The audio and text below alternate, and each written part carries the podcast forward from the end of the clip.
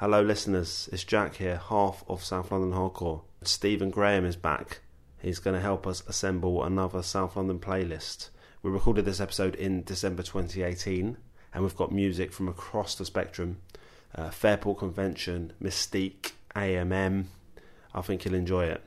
But just before that, let me tell you about my new web series, Gloss. It's a deadpan comedy starring Emilio Inucci and Adrian McLaughlin, who are both in The Death of Stalin. In the pilot episode, Dennis accidentally volunteers at a charity shop uh, with, as they say, hilarious consequences.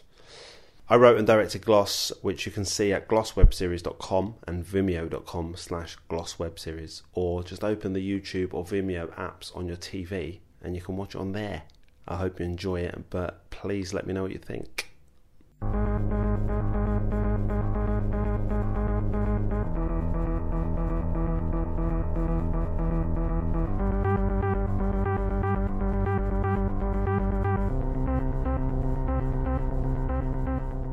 You're listening to South London Hardcore. I'm your host, Jack McElroy, and your other host, Steve Walsh. Hello. And our guest this week is the head of music, Steve. Do you know this? Co-head of music. The co-head of music at Goldsmiths University, the College of the Goldsmiths. Um, when you started doing it, Stephen Graham. Thank you. Hello. Glad to be here. When we first had you on, you were... I was a lecturer.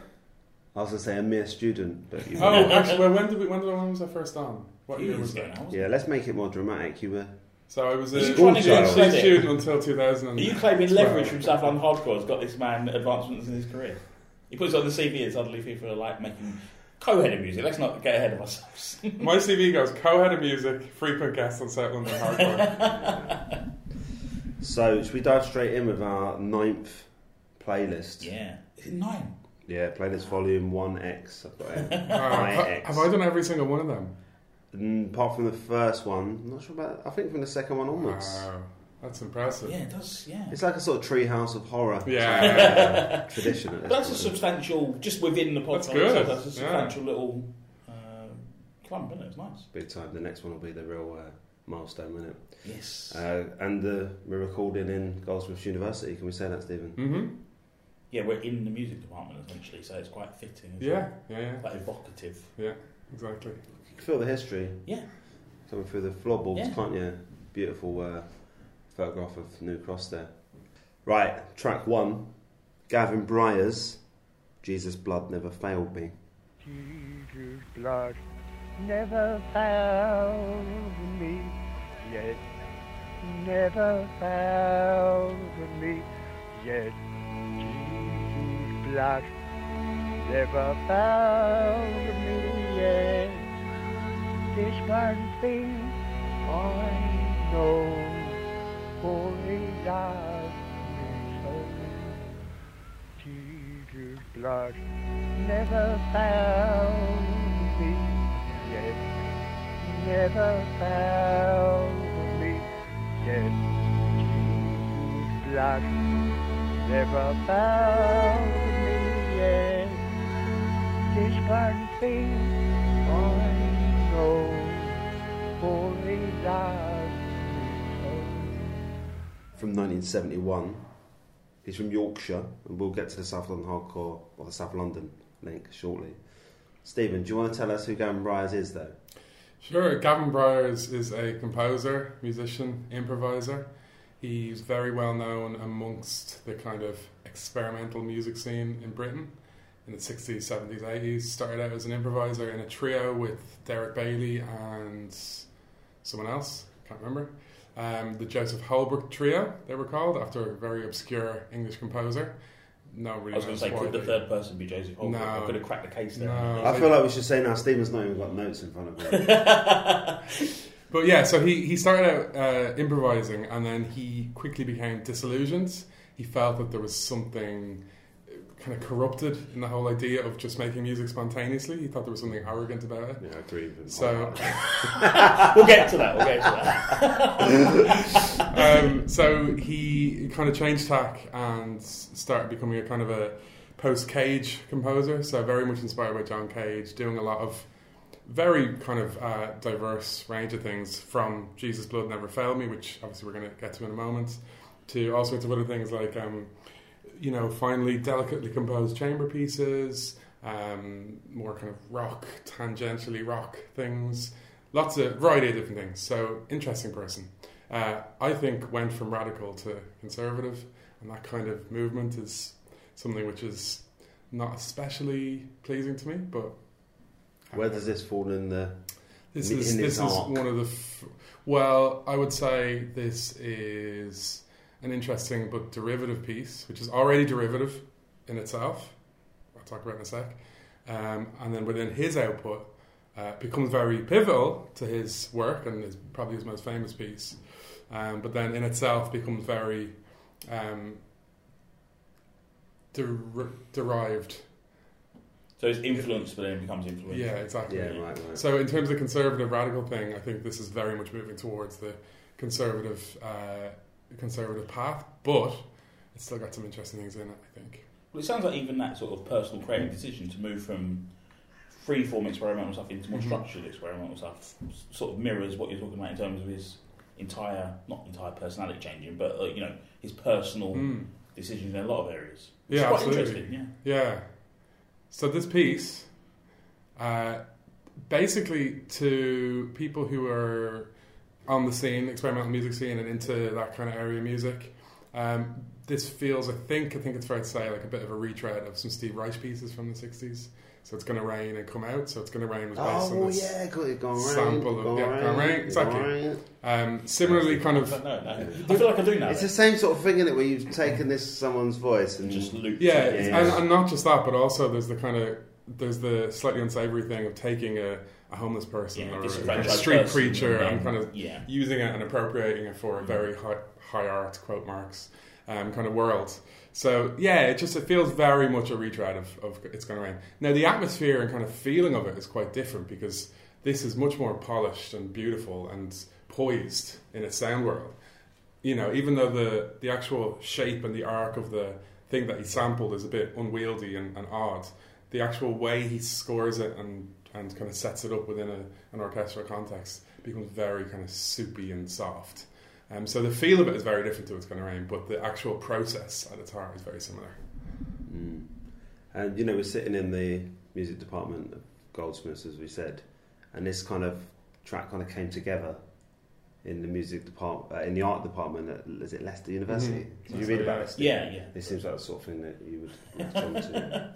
Well, the interesting thing, from my point of view, was obviously the origin of the piece is him doing music for a documentary that his friend made. That's the, the sort of origin point. And they stumble across, as you say, this guy on the street who, I don't think he's asking people to sing, they just spontaneously, you know, it's the thing you do when, when people on the street, you get a certain kind of people that see a camera or a microphone and want to sort of, and I suppose if you are, say, disenfranchised in that way and dislocated from society, just having a connection with someone uh, is very important. But the, the thing that fascinated me immediately was the idea of this documentary. And I, I don't, I'm sure yourself you did various searches and Googles. I couldn't okay. find any trace of it whatsoever. But I guess things like that were more ephemeral at the time, the nature of how it was recorded and stored. Mm. And yeah, I think the other, so it was a, a guy called Alan Power mm. was making this documentary in nineteen seventy-one uh, about people living rough around Elephant Castle and Waterloo. Which is the link that brings us to yeah, which, and, and they filmed this guy singing uh, Jesus' Blood Never Failed Me. Jesus' Blood... Never You've cockneyed it up a bit there. Me, it's yeah. a bit softer than that, though, isn't it? It's like a sort of cockney angel. I'm doing the the Tom Waits. Yeah, oh yeah, yeah. You've jumped ahead, Stephen. um, but it was never that. Until that bit was never used. Was never used anyway. Yeah, that was like a, he just an had outtake it as a, anyway. As a, yeah. yeah. But again, just from reading about it, like that particular lyric and phrasing, it's not not a traditional song or anything. The guy just like improvised it. I don't know if that's. I've always thought that it was a hymn of some kind, it but does that, he, that, he, that he somehow was just kind of improvising on top of it. I don't, I yeah, don't well, you, the thing is, you only get one line, don't you? Yeah. And you kind of almost fooled into... Not fooled, I mean, it, it becomes a new piece of music, doesn't it? Yeah. yeah. But, you know, if you sort of... It's like when you hear, like, something on the Beastie Boys, and you hear, like, a line from something, and then when you hear the original song, you almost... Sometimes you can't hear it when... The, you're like, how does... Like, the melody's yeah. different or whatever, yeah. and it just doesn't sound right. I wonder if it's like that, like, it's only one line...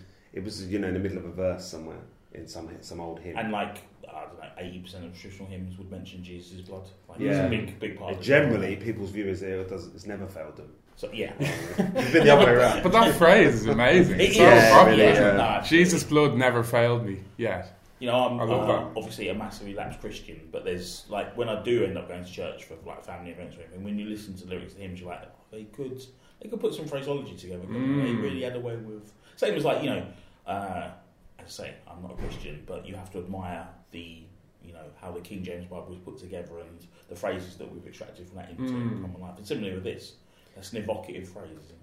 And, I mean, it, it, it's really evocative of this guy, isn't it? Yeah, you know, absolutely, like, yeah. Who's... And the whole time, really, the whole well, era that's gone you've away. Got the sort of it is. It's, there is something quite sort of beautiful about it and tragic in that the guy who is singing this, um, you know, he's talking about faith and being saved, and like he's living a terrible life. The idea of him sort of saying, "I have never been failed," mm. when it feels like, or it seems like, society and the world has entirely failed him because he's ended up in this situation. That's faith, though. It, absolutely, faith, yeah, absolutely. Never, it will never fail you. Yeah, it's just God, like this is faith faith. This is how I'm being tested now, isn't it? Yeah, yeah. yeah, yeah. So, uh, Steve, you wanted to talk about the various lengths of the uh, yeah the piece I, over one, the years. One of the things that really sort of uh, I found interesting um, was you can sort of almost chart the development of music technology through the different versions, like. He basically, every chance he gets, he sort of expands it a little more. So it's it's uh, an L P originally, ironically. A long player is the shortest version. I mean, this is... um, and that's twenty-five minutes long. But then, as uh, cassettes become commercially viable, suddenly we're up to sixty minutes. And then C Ds come along. Yeah. And it's like, how much information can I put on this one yeah. unit? And they're yeah, like... a clean seventy-four minute version. Yeah. Yeah, it's uh, sort of fascinating, uh, and I think sort of speaks to him, uh, as you say, as an experimenter as well, isn't it? It's this thing of like constantly revisiting and sort of exploring and expanding mm. based on the, the scope of it. But that iterative thing of a piece, a piece kind of getting longer and longer and longer and longer, um, it's interesting in itself, the fact that, or the idea that a piece is never finished. It's mm. always just this stream which is flowing and you can dip back in and whatever. But the, I don't know, the twenty-five minute version versus the seventy-four minute version. Have you listened through to those different I'd versions? I'd rather listen to the twenty-five minute version three times. No, I just, I mean, for the purpose of the show, you need the guy in it, don't you? Yeah. And yeah. even though Tom Waits is a great fit, isn't he? Yeah. Like, yeah. It really works well, but... Mister Packer. uh, uh. I can't, I think I did listen to the seventy-four minute version, not for the show. I mean, a few years ago when I first came just across it. Just for a laugh. Yeah. But it's interesting again, like it's uh, again like not the normal way these things happen in terms of commerciality. Mm. Generally, your you know the traditional thing was you'd get any song down to a radio edit. Like you wouldn't think of anything commercial that would be sort of twenty-five minutes long. It tends to be the sort of um, musical acts are experimental. It's like oh, we're just gonna, it's thirty-three minutes. There's nothing. Mm. There's nothing we can lose from this. Whereas as I say. Commercially, in terms of charts, traditionally, you'd sort of go, it's got to fit on uh, forty-five. But this, this ironically, I suppose, is a commercial move because this is his most famous piece. Mm. It's his commercially so only really viable piece. Yeah. Milk so, it. Well, that's the thing, that's what I was going to yeah. get at. It's like, director's cut. Keep iterating the same yeah. piece longer and longer and longer. I'm not sure there's a musical uh, return on the longer piece than there is the twenty-five. Mm. So. so it's almost Jesus' blood never failed me yet, never failed me yet. Yeah. Thank you. There's also a thing of like, there, there's a, you know, I'm sure we all lived through it in one way or another where you did, you tended to reformat your music collection as the technology advanced. Mm. Didn't it? We'd, we'd sort of like buy records on, you know. I, I, threw all those away. Got min, got I threw away six hundred C Ds at yeah. one point. Got all yeah, mini discs. This is it. Yeah. six hundred mini discs, just chucked them in a skip. Well, I, just, I went mad on cassettes because I had a Walkman so I could listen to the music anyway. That was the, the beautiful thing about it. But as you say now, I own like, you know, ninety-five percent of my music as digital files. Yeah. Yes, now I've got low quality streaming. I don't even own it now. Low yes, quality access. Streaming, I'm happy with that. Yeah, yeah. Access, that's what I'm all about. Should we move on to the next track? I think so. Track two is Faithless, We Come One.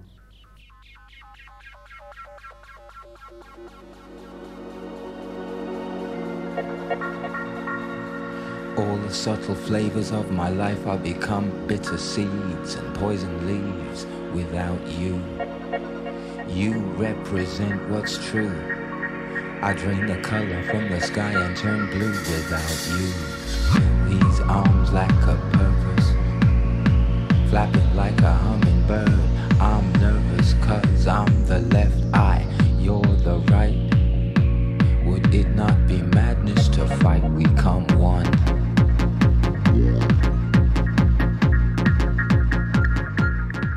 From two thousand one, their first single off their third record, Outrospective.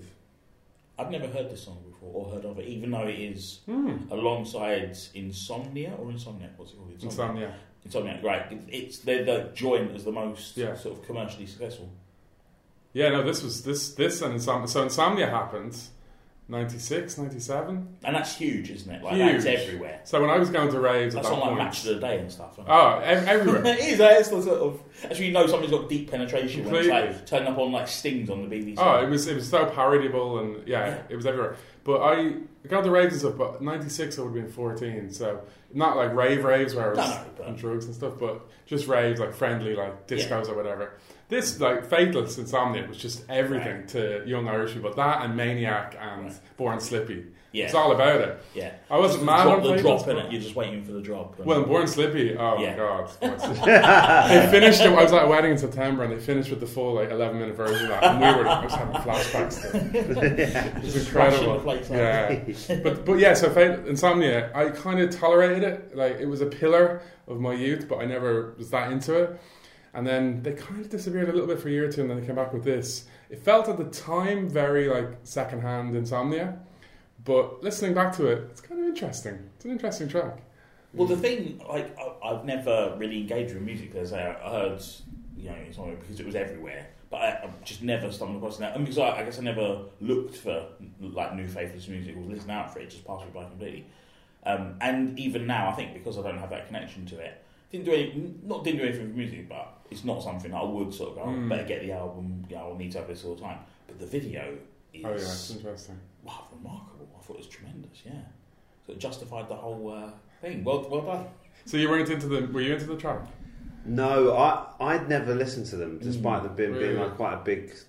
Yeah. You sort of see their name knocking about. This, that was, it was, well, they were doing every festival for ten years, really? Isn't it? Yeah, yeah. Every yeah. time you saw a festival lineup, Faithless were mm. and at the top, you know, pretty. Is it all like spoken word type? Well, yeah, no, there spoken is... word's probably the wrong way to put it, but no, no, no. I think you're right. There is this weird mix of kind of, if you like, sonic hardness to it, because actually, this mm. it's quite tough. This track, mm. you know, the bit where you think there's going to be the big uh, high high pitched synthesizer drop. Actually, it just comes in boom, boom, yeah. boom, boom, boom. It's quite tough. So there's that, but then there's this kind of quasi-new age spoken word thing, hippie-ish kind of vacant kind of uh, poetry uh, from your man, Maxi Jazz, or whatever his name is. That runs through a lot of their music, that's my impression anyway. That part of it, I just detested at the time, and at this point in my life, I just think, I think I detest even more. There's just nothing really to it, it's like, it's this quasi, like, zen... Can't sing um, along at a festival, can you? No, it's like it's this false mumble along at a festival. But it's like this, this like false cod utopian kind of we're all together, we're all doing this, we're all alive, we come feel one. Feel it, yeah. yeah. It's just very thin and, and well, tenuous. They are, from what I read about them, they're hippies, aren't they? Essentially? Yeah. They want, you know, not being, you know, it's by all means very. That, it's very hippie, but it's very nineties hippie. It's very like. It's almost got that like Baz Luhrmann uh, sunscreen kind of feel yeah. to it, but it's just a bit harder well, edged. It's that hippie thing where he's obviously made millions off of these songs and spent it on an expensive car collection. Like any good Buddhist would. Yeah, and he's still empty, and he's trying to speak to that. Right. There's yeah, some yeah. there's some contradiction at the core of it. Yeah. But musically, they they, um, they they seem to always do this thing. Certainly in tracks like Insomnia and this one, it's kind of monumentalized, where it's just this big block, and it's going whoa, and it stops, and then something else happens. Doesn't really connect to it, but it just kind of continues it. And then something else happens, but it's the same thing, but just a different version of it. So it's always like boom, boom, boom, then boom, boom, boom, boom, boom, boom, boom. So you're always just in this big kind of monument that never kind of shifts. And then the big kind of riff comes in. So in this one, it's all I have is the Insomnia one in my head. It's like, do, do, do, do, do, do. What's the one in this one? Steve. I, no, Well, whatever. It's so it didn't stick with me. That was my yeah. sort of take on it. I'll drop it in, Stephen. I think the problem, I think what I'm trying to get at is that in their music, there's never, it's always static. And that goes for a lot of dance music, but a lot of dance music skits by on kind of surface energy, whereas this just feels very uh, laborious and like weighed down. It's almost like in amber. It's just very slow. And then you think it's going to change and it just comes back. whoa. So there is a, like there is a, an allure to that. Like there's a there's a interest what's, to it. What's the best kind of drugs to appreciate that? Oh, like I'd imagine some kind of downer or something. Ibuprofen. Right there. Yeah, yeah, yeah. Mind nurse. You want to say what the South London link is, Steve? So Maxi Priest is from Brixton. Maxi Priest, not Sorry, Maxi Jazz. It's Maxi Priest from Brixton as well. Uh, Maxi Jazz is from uh, Brixton. Is he the only South London member, or do they meet locally? Because I think I've got.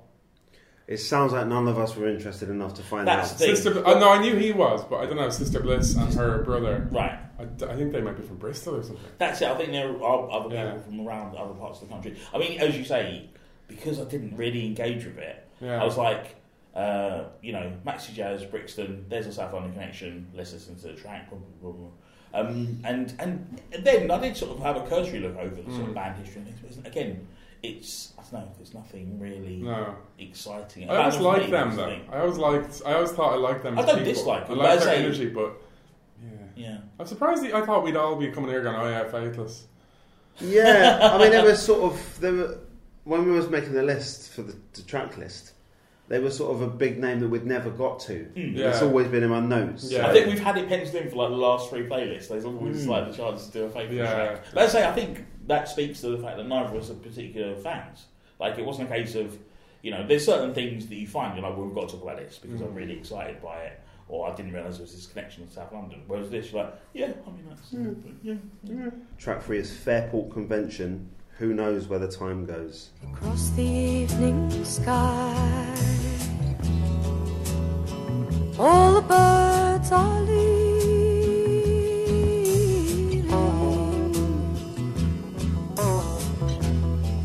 But how can they know? It's time for them to go.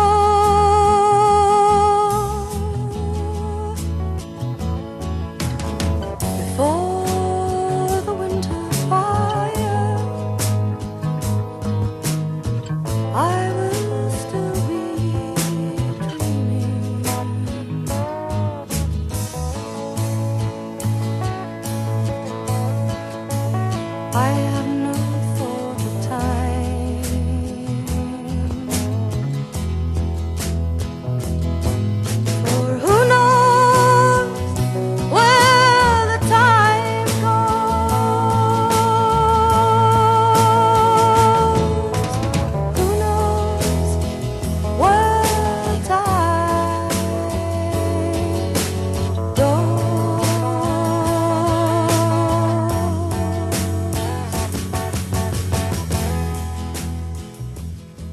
So the singer and writer is uh, Sandy Denny. Um, it's from the nineteen sixty-nine Fairport Convention album "I'm Half Brickin'." So she wrote it, did it herself, and then did it with the Straubs, and then with Fairport Convention, and then herself again. We went, we visited her grave um, in episode one forty-four, Putney episode. Uh, quite an impressive graveyard, isn't it? Yeah, Putney. Yeah. Uh, it's Putney Vale Cemetery. Is that what it's called? It's got loads, of, loads of people in there. There's the guy who created Desert Island Discs. Uh, the guy who discovered Tutankhamun's tomb. It's really good. A but it's really man of some kind. Like, yeah, yeah, like the kind of original guy. Yeah, the original Samson. um, but it was quite, you know, she had quite a tragic death, didn't she? Very young, and it was quite uh, sobering, I thought, going to her grave. Um, and this is a sort of song where all those feelings come up, isn't mm-hmm. it? Yeah. Do you like Fairport Convention, Stephen? Yeah, I mean, the only album of theirs I ever really got into was Legion Leaf, the one that everyone knows, but I really did get into that at one point and then kind of forgot and never really listened to anything else. But yeah mm. yeah I like them. This is a good record. It's got um, three Dylan covers on it, and if you've the bonus two bonus tracks which are also two two more Dylan covers, so that's good. One of them is uh, Bruce, yeah. If You Gotta Go Go Now in French, and what else is there? Million Dollar Bash and Percy's Song. And on the bonus track, it's um, one of them is the Easy Rider song that, you know, Dylan mm. sort of contributed to. I forget what the fourth one, the fifth one is. And on the album cover, actually, do you know the album, Steve? I'm Half Brickin'. No, I uh, have you seen the cover? No, I don't. So the title was amazing. Yeah, it's brilliant. She, co- you know, it came from this sort of oh. word game. Is it called Ghost? Where you sort of go around in a circle and sort of start saying bits of a word, and the word comes out of it. I guess they were bored on tour or whatever. It was uh, her word, apparently, Sandy Denny. So the cover is Sandy Denny's parents outside their house in Wimbledon. This is uh, just like kind of uh, in the front garden, and the band are in the front garden. Mm-hmm. But by the time the album came out, there'd been a car crash, and the dr- the bassist, uh, sorry, I think the drummer, is it the drummer who died? Yeah, the drummer died, so he's in the album cover, and by the time it came out, he was dead. The bassist is wearing the outfit he was wearing in the car crash. It was all just like, I was reading an interview with him, I think, where he was saying it was just sort of can't even look at it, do you know what I mean? But yeah, I think it's a cracking track, man. Oh, it's incredible. I mean, as I say, I'd heard of Sandy Denny and Fairport Convention before, and remember going to the uh, cemetery. I don't think I'd listened to anything uh, actively at that point, so I think you were much more sort of impressed, much more upon you than me. Mm. But sort of reading for this, you know, uh, if this is the only song she's she did, that's an incredible legacy, because it is sort of immortal and, you know, massively covered, massively reflected. But just reading about her in terms of Fairport Convention, um, she's like this hugely important figure, isn't it, in, in English folk music, sort of, you know, melding together traditional ideas. They're, they're sort of like, you know, it's like Dylan goes electric. They sort of bring this modern sound to traditional English folk music and sort of bring it into the, the twentieth century. Do you think this is English folk music? Not that this isn't, but I'm saying in terms of her larger legacy. Mm. Um, as, as I say, this song will be enough, but the fact she also also reinvigorate English folk music uh, on a commercial basis. But uh, no, this is it's just it's it's a poignant ballad, isn't it? Mm. But like incredibly uh, poignant and really interesting. Um, listening to the Straubs version, which is essentially just her. Um, and then listening to the Fairport Convention one, where you have um, who's the guitarist? Richard Thompson. Yeah, and like they're both wonderful. That's the thing about it. It's one of those um, sort of magical songs where I've not listened to all the cover versions, obviously, but you can see there's so much scope for phrasing and interpretation and different. Sort yeah, of... the Nina Simone version is really good. Right, it? it's yeah. quite a really long intro in mm. that classic uh, Nina Simone style. Yeah, it's interesting. I um, I was listening to this. Thinking about, I'm always interested in what folkiness consists in, because you get a lot of music described as folk or folk rock, and I always think, hmm, is it, or is it just some with a little bit of an accent or something? So I was listening to this, thinking about that question, and there are folk elements, like the way that the, it just stays in the same chord for ages and ages in the verses. Um, but the the folkiness of this, I think, comes mainly in her voice and the phrasing and the kind of beetrooty kind of church hall kind of feel. It's well, very like I think English. Lyrically as well, the sort of na- allusions yeah. to nature is something I always mm-hmm. personally think of in terms yeah. of like traditional folk music. Yeah, definitely. Yeah, the words and the delivery, like just her her voice is so clear and kind of bell-like and kind of pure, um, and that alone has a kind of a, a whole history of kind of British folkiness tied up in it, um, and that would come obviously become more obvious in Liege and Leaf, where like the words are much more directly like inflected, like Come All Ye is the first song. Right. That feels much more like nineteenth century, even farther back, Britain, British, like, you know, some kind of leveller movement or something, yeah. and they're all kind of gathering to do a peasants' revolt or something like that. They're wearing jerkins. I don't even know what that is. But yeah, this is a be- it's a beautiful track. It's really, really beautiful. And getting back to her legacy again, again, just reading about her, um, she's like, uh, she does vocals alongside Robert Plant on The Battle for Evermore, on Led Zeppelin four. Mm. And like, again, even if you just did that on, like, Led Zeppelin four is like one of, it's one of those albums that people always like, this is one of the greatest of all time. It's, Seminal. Yeah. One might say. But yeah, a, a, a remarkable legacy. And as I say, you know, um, she's dead at thirty-one, but what an amount of work, and important work, and lasting work that she managed to get mm-hmm. into those years. Track four is eight oh eight Incorporated, Blessed Up. You only match your pennies covered in dust. Black skin don't tan too tough. But man, I show you what yin yang does. It's so mad I make it move and cut. Man, I preach your bluff. This ain't regular stuff. To be honest, I might break that clutch. Blood, I move too much. Baby, gas my trunk. Come on, bust it up. Money go around like the wheels on a bus. Big, clean, I don't see no dust. Clear all the way up. Man, I'm too blessed up. Blessed up, man, I'm too blessed up. Blessed up. So this track is from this year. Yeah, it's uh, very recent. I think it might be the last couple of months even. Yeah, I, I basically, this was like almost uh, like cheating in terms of sourcing a track, because I think I Googled South London Musical Acts twenty eighteen, and this was near the top, and I listened to a few of their tracks, and generally they're all very good, well put together, but this was the one that I really uh, enjoyed uh, the most. They're a fascinating act as well, just, just sort of reading about them. Um, the two main members are the vocalist, who's called Mumbles Black Ink, and the producer, who's called eight oh eight Charmer, all one word. Um, and the guy, they have one guy who does all their music videos, and he's called Pure Anubis. But instead of an S on the end of Anubis, it's a dollar sign. But I'm still going to say Anubis because I don't know how to pronounce dollar sign as a separate word.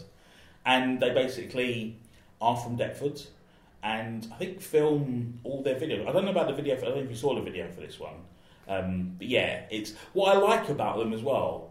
There's something, they sound very sort of fresh, particularly in the sort of contemporary hip-hop scene. I think particularly the London scene at the moment seems very dominated by grime and drill stuff. And their stuff seems sort of like deliberately, re- I'm going to say retro, I'm talking sort of nineties, very sort of languid, very sort of smooth.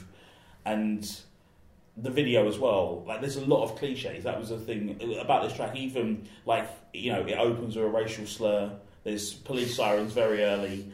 The video is um, a Bentley, I think, or some sort of high-end performance car, very expensive car, with a woman draped across it, and then basically just sort of like strutting around wearing, you know, uh, quite sort of preppy clothes. But there's one bit where the guy's got a gold chain round, and I, I really thought, I had to like pause it and try and see. I thought he had, um, it's, I think it's someone's name. I thought it was a gold chain with the word kebab in gold on it. But it's not, you do. If you pause it around forty-five seconds, you can kind of see it. I was like, not kebab.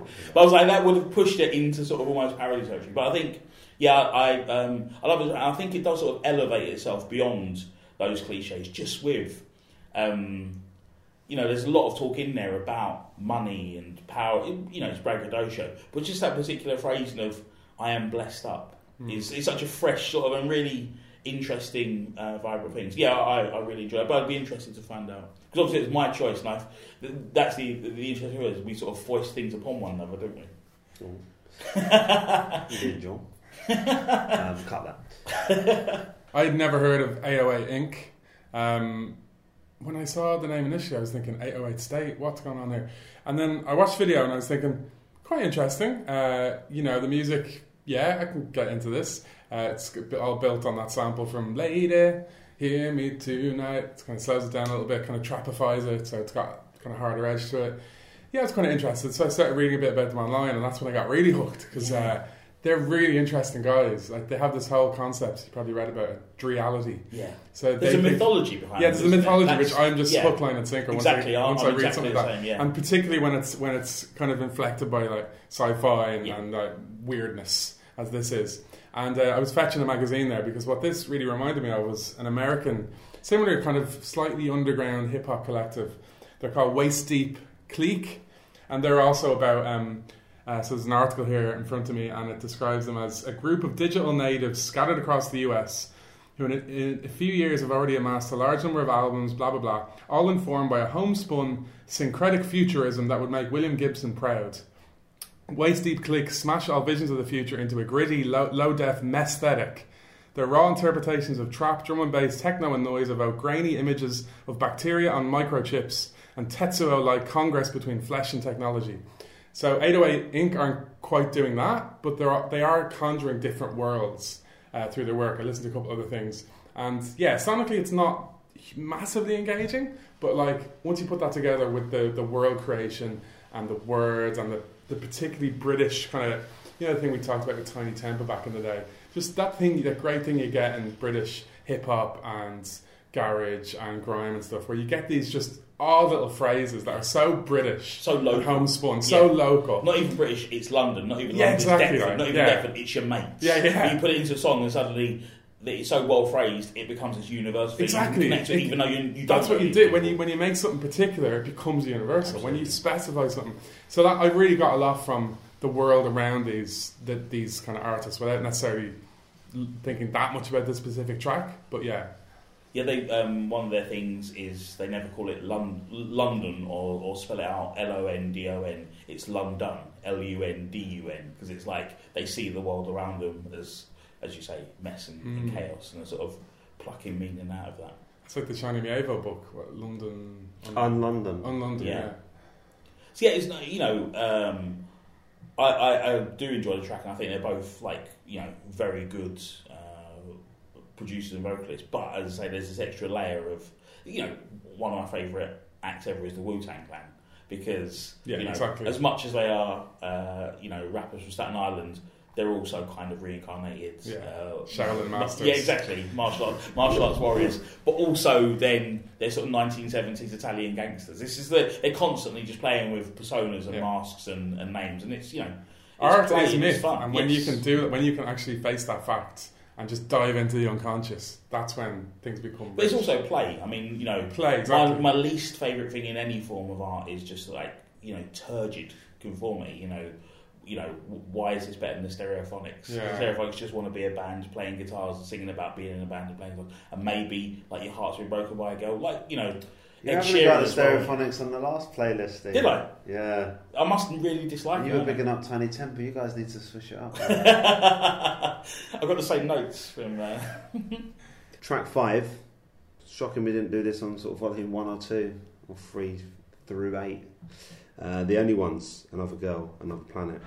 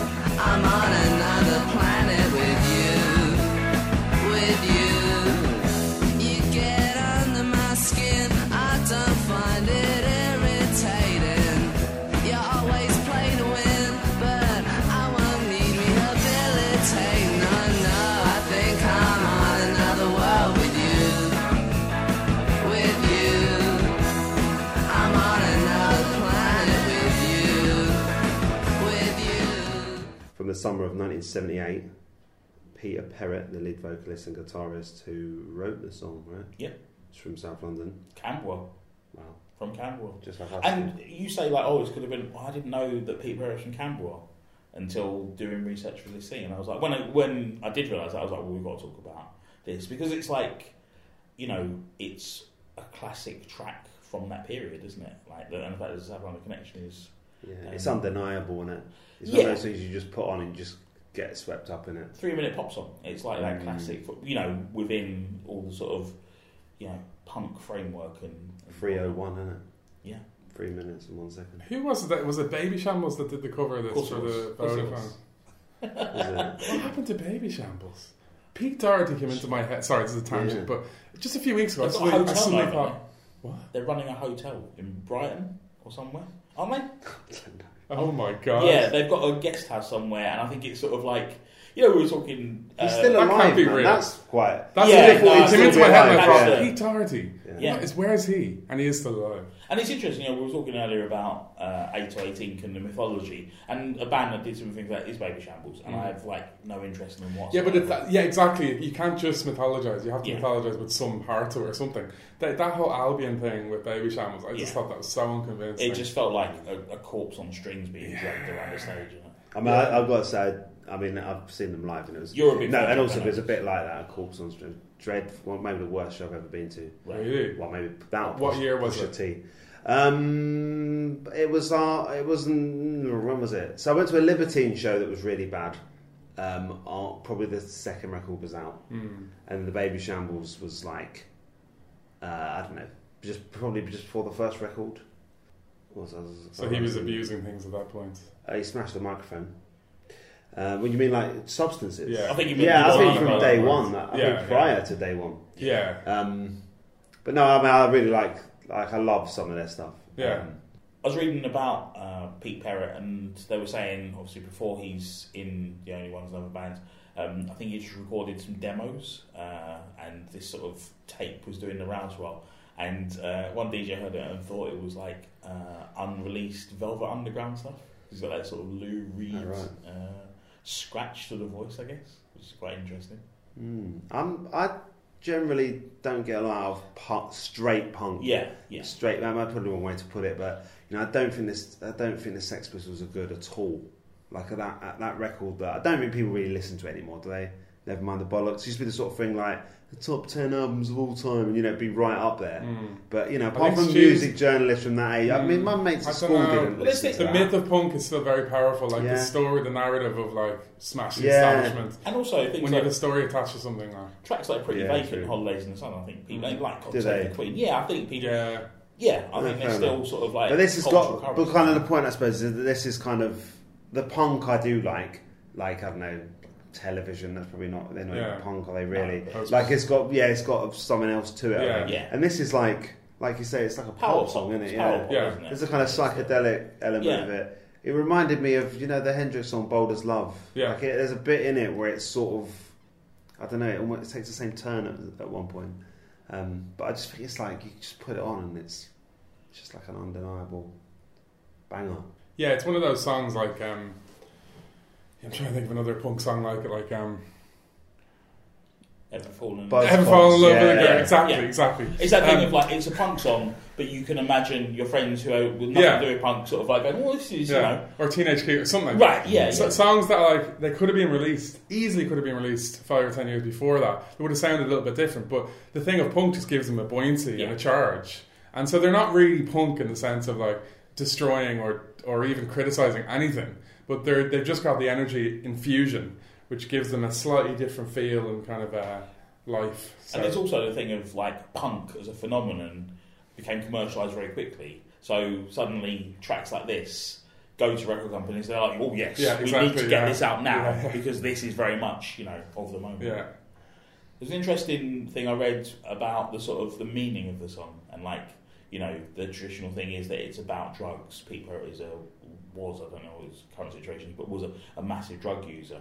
And the idea of like this song alluding to sort of cosmic uh, entanglement. Um, but I read a thing where Tim Wheeler from Ash said uh, he heard it and then, oh, it's about meeting a woman yeah. on another planet. And then read a thing where he's like, oh no, it's about drugs, it never even occurred to me. And but Girl like, from Mars. Girl from Mars. Mars. Yeah, went, yeah. Lads, we can do Girl from Mars. It's not a ripoff of Another Girl on Another Planet. It's the first song about falling in love with a girl from Mars. But isn't Girl from Mars about ketamine? What? uh, track six, Mis-Teeq, Scandalous. So, so, so scandalous. Uh.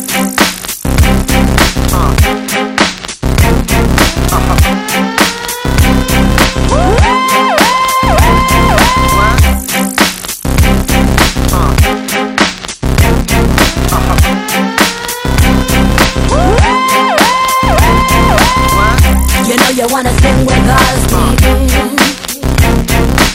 That's why you know you should be scared of us. Uh-huh.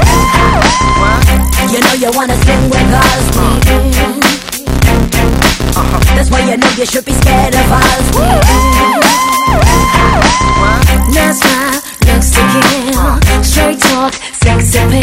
Uh-huh. One touch gives me chills, and we ain't even close yet. Yeah. Rough neck all around. Ain't been all over town. Show me how you get down, cause we ain't even close. You got me feeling and you got me feeling weak. Listen as I speak, cause I'm careful as I creep. You got me going crazy and you know I can't sleep. The watching your moves and you hypnotize me. You got me treating like a little baby girl. You're so special, you're like diamonds and pearls. You got me spinning and you got me in a twirl. You're my number one baby and you're down to rock my world. Uh, number two hit in March of two thousand three. Steve? Yeah, my choice again. Mm. Because Sue Elise Nash is from Dulwich, which I never realised. Yeah, Lakeisha, Lakeisha said Norwood. Right. Because you've got to remember these things, it's going to be the birthplace, isn't it? So yeah. when it Pete Perrott, Camberwell, probably King's College Hospital. Right. Not, not necessarily. Could be Dulwich. Could be Dulwich, couldn't it? Yeah. But Lakeisha reckons she was, she's from Norwood and she, she used to go dancing with her friend.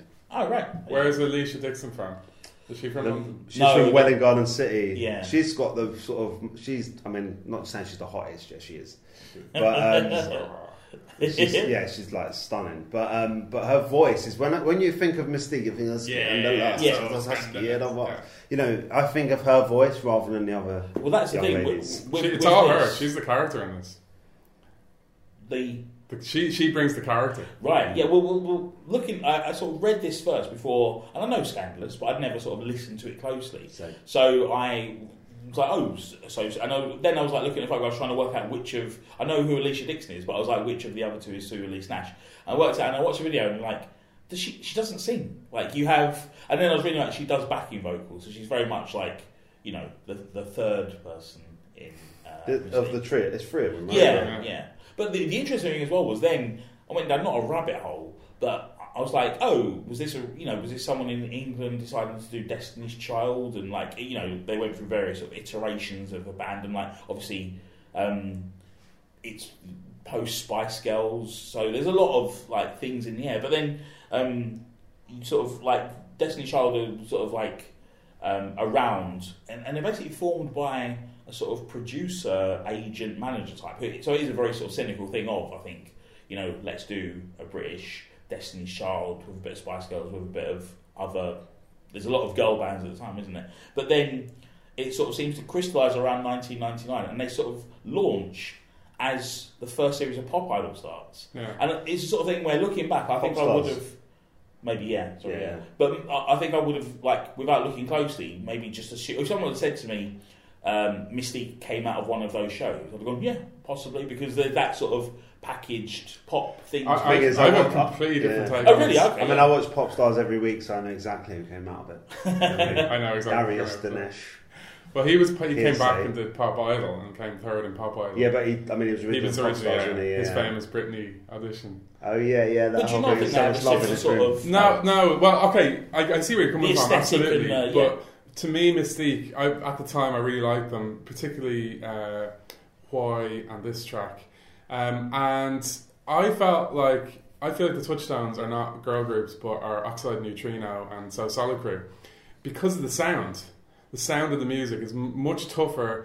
It's much more in the garage world to me than certainly this track. Yeah. It's got all that kind the of Alicia sonic Dixon feel. And well, Alicia yeah. Dixon, yeah, there's a hardness yeah. to it. So, like, not just in the fact that it's a black group, unlike Spice Girls or whoever, uh, girl group compared. Exactly. It's not It's not that so much as um, the, the kind of garage, kind of Oxide Neutrino kind of feel which you get from a track like this. So I remember at the time thinking, oh, they're really, really good. I never felt like they were manufactured. I never felt like any of that was going on. Of course, they were working with teams of producers, as all pop-esque acts did at the time. But what was interesting to me about them was that, like other acts, I'll think of some in a moment, They, they're this weird midpoint between the pop mainstream and the pop underground. I suppose South Solo Crew is a good example. Mm, Sugar Babes are, no, they're in a, di- yeah, in a way, but they're in a different part of that. In a way, but definitely not.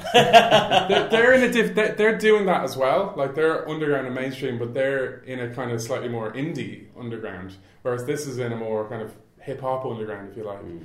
Um, so, like, a band like Mis-Teeq, to me, are, like South Solo Crew, They they have one foot in the world of uh, two-step beats, and, like, cutting synth sounds and hard edge raps, and then another foot in the world of, yeah, we are a girl group and we're going to do choreographed dancing videos and so on.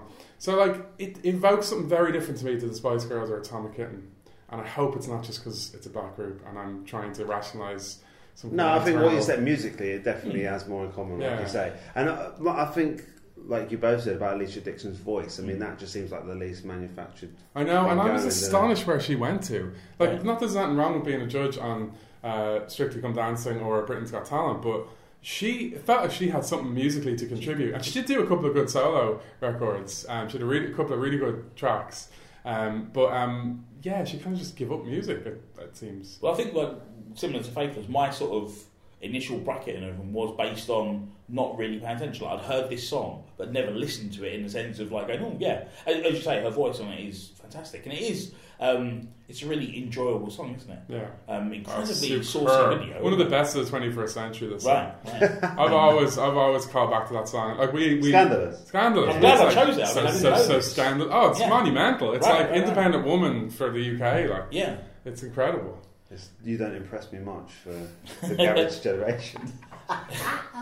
So you're Brad Pitt. It, this song ends up being used uh, as like the key track on the soundtrack for the Halle Berry uh, Catwoman uh, film. It's supposed to be a Britney Spears song, really? But she broke her kneecap. Oh. Um, uh, and then they went, oh, let's get Scandalous by... Uh, so this, you know, I've not seen the Catwoman film, but immediately, you know, this is the best thing yeah. to do with that Catwoman film, wasn't it? Because it was... Uh, And that, that must be how, because I think this, I was reading it, broke through a little bit in America, this track. So maybe you can imagine that, can't you? Yeah, oh yeah. You can sort of see why people would. Yeah, yeah, yeah. Track seven is A M M by Atlantis Glandulosa. And saw how they danced, how they sang.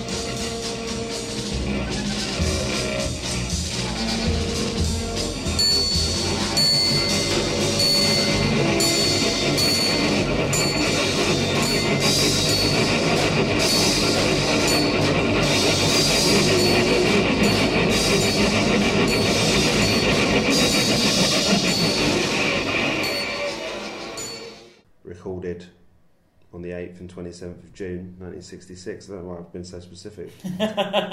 Well, Stephen, you better sort of lead lead us through this one. I think anyone who, who clicks through and listens to the track will sort of go, "This is a Stephen Graham choice." This is this was chosen by uh, you know uh, a musicologist and indeed a co-head of music. This is someone who has to be working at advanced levels. Oh no, no, none of this. This is more accessible than anything else. This is just sound. This is but the Scandalous world. Scandalous by Mis-Teeq. This is this is way more accessible. So than I'm going to make. Um, Uh, the complete opposite argument within the next two tracks. But okay, we'll, we'll get to that. We'll get to that. No, okay. So I, I wanted to say a lot of things, but let me just start with that because Mis-Teeq Scandalous requires you to have such um, fluency with like a specific pop idiom and a specific cultural moment in time. All this track requires you to have is ears, ears, and yeah, a functioning nervous system. Um, yes, there's a big barrier up. There's a there's a huge barrier up of what the hell's going on here. But if you open that door and just, or collapse that barrier, get through and just go, okay, let me open myself up to the world around me, then I think you get a lot from this. Let me backtrack a little bit. A M M are, well, actually, Gavin Bryars was a useful thing to start out with because they're not they're not in completely distinct worlds. They're they're both in that kind of experimental music scene in London uh, and England at the time in the sixties. Uh, there is a lot written about that period. It's if you know the Beatles, you'll know that McCartney was moving in sort of similar circles. Um, there was gigs at places like the Roundhouse that International Times were putting on. Groups sort of like A M M were were participating in those things. So you get maybe a Stockhausen thing, you get A M M, you get um, McCartney in the crowd watching, you get like Yoko Ono do, doing something crazy. You'd get um, why didn't they get on better, Yoko and Paul? Wow, no. That's another. They were, the more, they were the more natural partners. I, I read an, an interesting thing where they were talking about McCartney going to an A M M gig and talking to the band afterwards, and uh, he said uh, something along the lines of uh, Lennon, I think you lot are charlatans. Like, he would, Lennon wouldn't have yeah. to yeah, yeah, yeah, yeah. And then he put out Two Virgins, yeah? yeah well, well, that's that's the whole famous thing of McCartney was the real experimentalist, whatever. Yeah, yeah. Um, I mean, in, in the sense that he was going along and moving in these circles, he absolutely was. So there's this really interesting moment in the sixties where pop and the experimental kind of underground are, are absolutely coming together. And you get groups like Soft Machine who are explicitly kind of in both worlds. A M M are obviously an extremely sort of, even within the experimental world, are quite extreme, because they're making music which is purely improvised. So it becomes, later on, it becomes known as free improv. At the time, it would have just been known as kind of, well, sixty-six, not quite, but kind of sixty-eight, sixty-nine, it would have started to be called kind of free music, um, improvised music, kind of post-free jazz um, sound. So it's it's that kind of like, everyone's in a room together, no one's prepared anything. All you have to go on is your own kind of musical and philosophical kind of inspiration, and then you kind of make the music. So they emerge, they make what's called laminal laminal improv, or came to be called laminal improv. That contrasts with your Derek Bailey uh, and other people who are, and you know, um, names. Uh, Steve. I know there's one guy, and the first letter of his first name, the first letter of his second name starts with the same letter, but I can't think who it is. Cindy Zidane. Yeah, Pete Perrett. um, there's a there's a lot of people, and I'm just drawing a blank, but this is an area I've written about a lot. Gavin Bryars. Gavin Bryars, yeah, exactly. um, but you know, Tony Oxley, other people uh, who make much more fragmented improv. So there's two schools of improv, basically. Laminal, which is everyone's playing together, you can't really distinguish individual voices, and then the Derek Bailey school, where it's you can hear kind of soloistic kind of gestures and so on. Um, they're both kind of counter to each other, so there's a bit of conflict between these two schools. There's a lot of kind of political toing and froing within A M M even. They end up splitting up because there's this radical kind of Maoist wing that just... I think that was my favourite thing I learned reading. Oh, so I was like, unbelievable. There's a Maoist schism in oh, this. Completely. Uh, I read back, brilliant. I was doing an article last year on um, kind of underground uh, independent music publishing in the sixties and seventies, so I was reading things like International Times and then later on magazines like Musics and uh, Microphone and other things.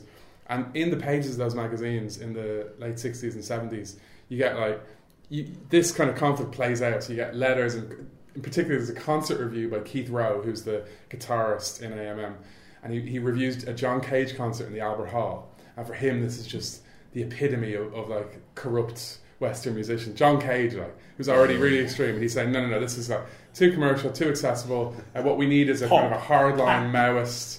Yeah. So, and then that, that causes A M M to split.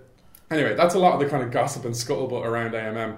What's interesting about them to me is just, as I said at the beginning, they're making sounds and music which open you up a little bit to the unconscious, and that's why I like them. Well, the thing, my sort of way into it was, I think uh, my initial listening, I was like, oh, this is like, it's hard work, was my sort of take, and I was like, what am I, I don't know what I'm supposed to be doing here. Like, we've talked to you before about listening to classical music, and you're always like, you know, you find a phrase and you sort mm. of attach yourself to that. And I always like talking to you about music because I think you do sort of make it more accessible and give us a way into things.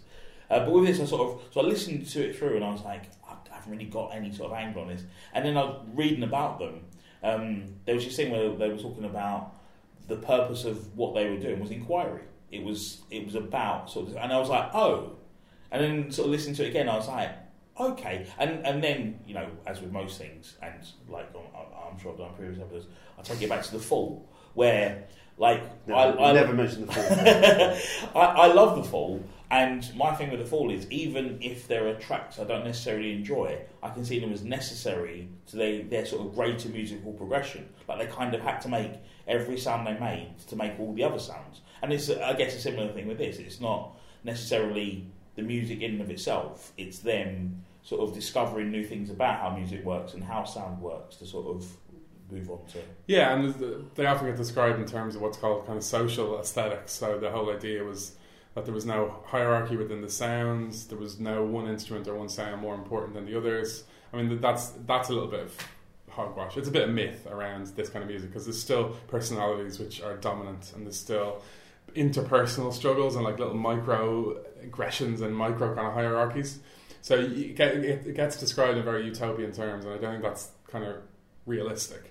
But at the same time, there is something to the fact that they are all making sound, and there isn't really a clear delineation of foreground and background, for example. There isn't really a clear sense of someone is soloing or not, which you still get in free jazz. You know, so free jazz, I always think the difference between free jazz and free improv like this is that free jazz is like, it's like, the, it's still got a lot of jigsaw pieces, which they don't quite fit together, but they're still jigsaw pieces. This is not jigsaw pieces. This is completely, like, some of them are jigsaw pieces and some of them are books and some of them are like Play-Doh. the stars well, and whatever. From, from my limit I'm telling you jazz, like a lot of the sort of experimental stuff is still sort of explorations of scale, isn't it? It's still yeah, within exactly. a framework. In an idiom. Still, yeah. yeah, yeah. Yeah, this is completely different. But the th the reason I'm saying this is very accessible to me is because it it just once so yeah I've said before in the past that if you listen to classical music and you don't know, you don't have a way in, because that's what you need with music. You need some kind of a narrative entry point where you go, I know what's happening here. Oh, here's a verse, here's a chorus, whatever. It might be structural, it might be sonic, it might be philosophical, whatever. So you found a way in there, I suppose. At A M M, it's a kind of a philosophical one about like there. It's about ex, you know exploration and so on. To me, this one, like just musically and structurally, it's not so much about going, what's repeating? It's the kind of the opposite about that. You go, well, there's no repetition here, so what is the logic? Is there a logic? Um, I suppose that's for everyone to kind of decide, but to me the logic is moment by moment, there's an organic conversation and conflict happening between the sounds. And yes, the sounds are tied to specific people making them, but they get kind of freed up from those people and it becomes about like an organic dialectic, if you like, of sounds. So when you actually tune in and like spend a bit of time with improvised music, you start to operate in a different wavelength in terms of how sound works. And it does become a much more um, intuitive David Lynch type process where you're watching something like episode eight of Twin Peaks and you go, I don't know what the logic is, but there's something deep happening here in my unconscious, in my body, and I'm tuning into it in some weird way, and I would struggle to verbalize it, but I'm there. And something similar to me happens with, with something like this. You mightn't got it in like a five minute snatch, but if you spend a bit of time with them and with acts like them, I think you do start to tune into that. Well, the other thing I found interesting was, like, again, just reading about generally their, their general principle of, like, you know, never rehearse, never discuss. There's never preparation beforehand, there's never any sort of debrief afterwards. But then, as, again, listening to it again with that in mind, as you say, I think there's, a, you know, the dynamic of them improvising as a group. Like, it's one thing for someone to be on a piano and experiment with different sort of things, or with a guitar, or with a particular instrument. But with this, they're exploring, but they're not exploring on their own. There's no way you can be playing in a group and not hear something and sort of go, oh, that's sort of, you know, yeah, you're exactly. going to be constantly... And that was really fascinating to me, just that idea of... I'm not a musician, I have no sort of musical ability, but the idea of being on this journey, but you're not alone. You've got other voices around you, and you can't help, I think, as a human, not to respond. Yeah, yeah, you yeah. You change tempo and pitch just to sort of like see what that would do. Yeah, um, but I know we've talked about this for a while. I'll stop now. But the interesting thing there is, you said you, you're not a musician, you've no musical ability. You could have been an A M M. So could you? I could. That's yeah, the point. That's, it's like yeah. it's opening creativity up. We could, Stephen, maybe, but Stephen. Well, maracas. Yeah, one guy. He's the Bez of A M M. Triangle, A M M. Ding. but that, but that, that is the flavour, flavour. But that would A M M. Be a thing. That's that the magic thing. thing, though, of this. It's like it takes the it, it's, it refuses that kind of art, the kind of uh, institutionalization of art, which says that creativity is only something that is available to certain people. Everyone is creative. Everyone plays as a child, and then you lose that when you're socialized. So it's returning you to a playing place, an unconscious place. And that's the kind of power when you can start to go, oh, I do have something to contribute. It doesn't really matter if it's good or not, but if it, this is going to sound a bit cliche, but like if it makes me feel a certain way, great, let's do it. So we could do, we could do an A M M performance right now, or an A M M-like performance for five minutes. And yeah, you might spend... Kevin Courtney on the phone. But this thing, you might spend four minutes going, what are we doing? Or you might the whole time, but you might click in at a certain yeah. point and go, oh, there's something happening here. Yeah. That's the magic of it. And what's the best type of drugs for that? That's the thing. It's it's again, this is a cliche, but it's like drugs is a distorted version of the unconscious that you get through A M M. A M M and other David Lynch, they are tuning you into the cosmic awareness that drugs give you, but only give you in a distorted, kind of almost violent way. This actually tunes you in in a very organic, natural way, I think. Just a small bit of admin. Uh, Eddie Prevost is Prevo. Pretty never, never met that. Uh, Eddie Prevo is the member of A M M who is born in Bermondsey, um, but you know, for our purposes, what's useful is he's the only constant member of the band. Obviously, various Maoist uprisings and uh, leave-ins, but um, yeah, in all the swell, he's the guy who sort of and set up the sort of record label to distribute yeah. their stuff as well. Yeah, he's great. He's he's often around Goldsmiths. I interviewed um, him for my my book. Um, yeah, nice guy. Um, just a couple other little bits as well, uh, just reading about their performances. Um, and it's just like interesting reading people's responses to it and their response to people. So for a while, they had a guy called, or a, a guy called Steve Lacey is performing with him, and he's asked to leave because I think he's either too... Too jazzy. Yeah, he's like, he's like, it's far too tuneful for their liking, so they're like, you better go. Um, and then Ornette Coleman goes to a show and is asked to leave because uh, they won't stop talking or something in the show. Uh, and then uh, again, the McCartney thing. There was a great, there was a great comment on um, the YouTube clip for this video where at the bottom someone said, uh, Paul McCartney used to go and see him. How can you listen to this? I'm like, obla-dee, obla-da. And I was like, what? Nonsense? like, like, if you say, I want, you, I want, you know, yeah. uh, I want to hold your hand, but obla-dee, obla-da yeah, yeah, yeah. is clearly a man who has listened to some free free improvisation, isn't it? That's, uh, um, it's also... Uh, so That's true, though. Yeah, it's so, nonsense yeah, to it. Though. Yeah, absolutely. You can imagine him sort of like going... You know, he's making sounds. Yeah, you know, yeah, he's yeah. improvising. Yeah. Um, but there's, uh, you know, McCartney, I think we went to him a few times, and was once asked um, what they were like, and he said, they play too long. Which, yeah, I liked it, but yeah, just yeah, sort of yeah. like, through half of that. I often think that at improv gigs, actually. Right. I always get, I get twenty minutes in, I go, this is great, and then it goes on. And, but and you like, sort of go, lads. Yeah. That's, I guess that, that's the hard thing, because it's about discovery and inquiry. They can't sort of go... Who knows what the next five minutes brings? It's sort of, you know... Yeah. Who thing. knows where the time goes? Track eight is Caro Caro Bonito, Flamingo. How many shrimps do you have to eat before you make your skin turn pink? Eat too much and you'll get sick. Shrimps are pretty rich.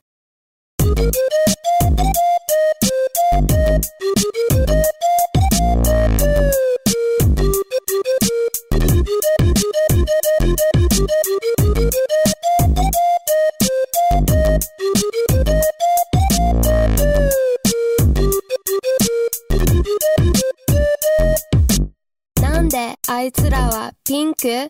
動物園で思ったピンク食べ物でそうなんだ実は私はタラコが大好きプラスエビカニ食べようピンク色になるのだからみんな違う色人間って勘違いしてるよね Black, white, green or blue Show off your natural hue Flamingo, oh oh oh oh If you're multicolored, that's cool too You don't need to change It's boring being the same Flamingo, oh oh oh oh You're pretty either way See, the argument I was going to make to your earlier point was I was like, you know, the thing about music is this this is very direct, but your point about A M M makes much more sense in terms of being direct. Because you say, even with this, you still, to appreciate it fully, you still need to have verbal understanding of what a flamingo is and what it looks like. So, yeah,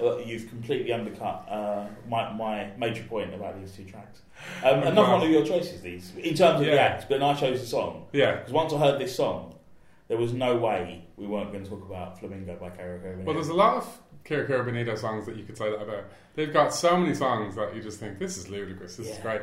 Yeah, they. Um, I wanted to pick them because uh, been a fan of theirs for a few years. One of their members was one of my former students here. Um, Gus, he was a student in the department, I think twenty twelve, twenty thirteen. Anyway, uh, they're sort of in the P C music world, the kind of hyper-real pop world, but not quite. Like, it's very glossy, it's very bright, it's very cartoonish, um, but it's a little bit less intensely bright as the P C music thing. Because, you know, P C music, it's all about, like, pop, but it's so pop that it's it goes beyond pop. Who are the big like, P C music? Well, they've done, they've recently gone... Was that name of a band? P C music is kind of the label and the movements. Oh, okay, right. And uh, they've recently gone a bit mainstream, so they've done stuff with uh, Charlie X C X and other people. But Sophie's probably one of the main acts. Um, yeah, they're great. Hannah Diamond, um, mm. really, really insanely, uh, kind of parodically uh, glossy pop music. So, like, you watch yeah, the video, bright neon. Isn't yeah, it? it's like it's it, it's like post postmodern. It's so it's so over the top, and it's like it's surreal, surreally pop. It's like more pop than pop. Um, so Caro Caro Bonito are like are kind of in that world because it is so childlike and kind of simple that you kind of think there must be something else going on here, but it's just about kind of normalised enough that it's just it ends up a lot of it being just like bright pop music. Um, I went to see them a couple of times live. A lot of their early stuff is like Flamingo. It's just it's very hooked around a very kitsch, simple, cutesy little uh, vocal phrase. Um, They have been accused, certainly in my head, they've been accused of cultural appropriation because it's two white British guys, a kind of half Japanese uh, lady who's the kind of front woman of the band, and the, even their name Kira Kira Bonita on some of the, the tracks, there's something kind of cod Japanese, or well, actual Japanese, but it feels a bit like quasi like. Well, the, the my sort of take on it was the first thing that came to mind for me was the phrase kawaii, which is that yeah. Japanese idea yeah, exactly. of cuteness. Yeah, yeah. But as you say, like hyper cuteness, there's like that particular area of Tokyo where people are just like cosplaying all the time and just having, you know, incredible hairdos yeah. and outfits to sort of express that. And I, I thought that's what this was. And I, I tell you what you mean about cultural appropriation. There's a similar sort of discussion um, in comics where you get manga creators from around the world who aren't Japanese. Mm. And there's a thing of like, can you make manga if you are not Japanese? Yeah. And particularly drawing in that sort of... Yeah, can you make J-pop if you're only, you know, one quarter Japanese? Right. But what, what complicates it... Well, yeah, probably... White Man's Reggae Club. But also there's a thing of like... Can Blue Man sing the just, lights? Just commercially, how are you going to make... Uh, music like if you're not planning to sell it to Japan, that's your big market. That's where you yeah. uh, do the tours. But I actually was surprised because I've slightly lost track of them the last year or two. But then uh, Flamingo at this point has thirty-seven million views on YouTube. I couldn't believe it. Half of those are mine, I reckon. Like, they're co- they're co- quite niche. Like I saw them uh, once, and there was like one hundred people there. Like they're cultish, but like fairly niche. So they're fairly mainstream. Do you get paid off uh, YouTube views? I can't remember now. Is there a licensing? There is some money. Yeah, there's music, a chart thing as well. Is, yeah, yeah, I mean, right. It depends if you have adverts as well. Doesn't yeah. it? Right, it depends right. who's put it up. But I think for music, you basically do. Yeah, yeah. But thirty-seven millions. Yeah, it's big. But yeah, but their recent music seems to have gone a little bit darker and noisier in the last year or two. But Flamingo is not that. No, Flamingo. Like there's another track called Sick Beat. Um, they got loads of really funny tracks that you listen to, and they're just well, they're just is, delightful. You know, I mean, you know, the obvious sort of uh, cultural touchstone. My initial response was like sort of Mighty Boosh, Flight of the Conchords, that sort of comedy pop. Yeah, uh, it's, it's just like pure pop, isn't it? It's like it's like sugar rush of yeah. uh, sort of sound, and the video's just like, you know, a flashing uh, prawn. Yeah. All different colours. Did you like this? Nah, didn't enjoy it at all. Really? From I knew within a second. Really? No, not a second. Say, what's the opening line? Uh, something. It's like talking to the flamingo immediately. Isn't yeah. It? Hey, flamingo. Yes. From then, from yeah, the second yeah. word. Do you just think too too kitsch and cute? Yeah, I suppose. I just didn't connect to it. Do you know what I mean? It's like it wasn't. Uh, I wasn't even analysing why I didn't mm. like it. Do you know what I mean? I just did, and I listened to it again. It's like, interesting, isn't it? Like I had a complete again. opposite reaction. Look, from the from yeah. the first moment, I was like, "What is this?" And that was my thing. I, I, I, you love novelty records, do you? I do, yeah. But like, if, if, you, if you look at the transcripts of our exchanging messages about this, I was like, "Can we do Flamingo, please?" I was like, I jumped in. I was like, "I really want to talk about this because I think it is uh, so much fun." I, I went so far as to um, record a cover.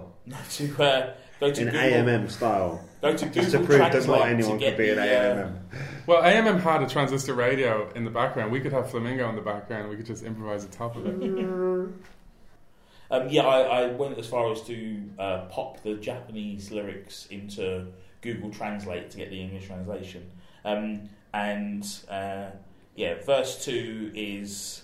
Uh, if a crane's ta- uh, if a crane's tail bends downwards, that would be a flamingo. It's ambiguous, but interesting, right? In a world dyed in a rainbow colour, in today too, somewhere on earth, flamingos are munching shrimps. Let's dye in pink colour, fl- fellow flamingos. And you're like, the, what, one of the things I love about uh, Google Translate, of course, is the fact that uh, it's never an exact uh, translation. Um, the other verse, uh, why are they pink? I thought of that pink in the zoo. It's the food, that's right. Actually, I like terako. Let's eat you with shrimps and crab. Will I change to a pink colour? Therefore, we are all different in colour. Humans are misunderstood. Like, I was... Everything I learnt about this song, I was like, this is wonderful, isn't it? Only thirty-seven million views. Yeah, I know. Does that make you like it anymore? Less. Yeah, yeah, thanks for listening, guys. Subscribe, leave comments. Uh, we're at holdfast network dot com. Use the Amazon link on southland hardcore dot com. We'll get a little bit of money to keep hosting the shows, although I don't expect too many more. Uh, anytime soon. Stephen, is there any way we could end the show with uh, you hitting the gong? Absolutely.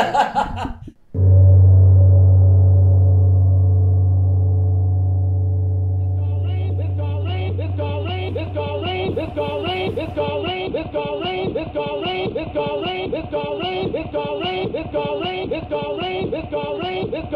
it's gonna rain up to us.